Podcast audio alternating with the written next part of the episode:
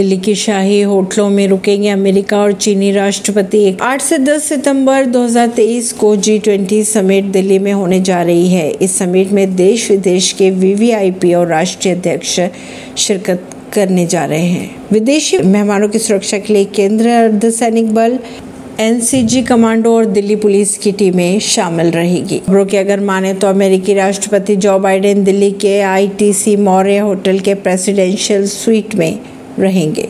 ITC Maurya hotel के grand presidential suite को Chanakya sweet नाम दिया गया। यह अल्ट्रा लग्जरी स्वीट 4,600 वर्ग फुट में फैला हुआ है जो चौदहवीं मंजिल पर है। चाणक्य स्वीट की दीवारों पर रेशम के पैनल, हरे रंग का वुडन फ्लोर भी है। स्वीट में reception living room study room 12 सीटों वाला डाइनिंग रूम भी शामिल है। इसके, इसमें काफ़ी बड़ा बाथरूम मिनी स्पा और जिम भी शामिल है। के अनुसार इस स्वीट में एक रात रुकने का किराया आठ लाख रुपए के आसपास रहता है। जहाँ पर जॉब आइडेंट ठहरेगी उस होटल की मंजिल और होटल के नीचे तक अमेरिकी सीक्रेट सर्विस के कमांडो चप्पे चप्पे पर मौजूद रहेंगे।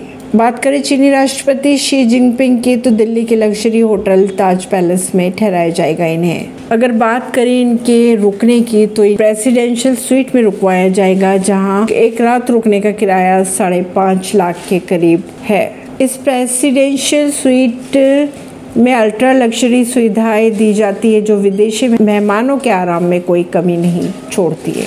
ऐसी ही खबरों को जानने के लिए जुड़े रहिए जनता सरिश्ता पॉडकास्ट से। परवीन दिल्ली से।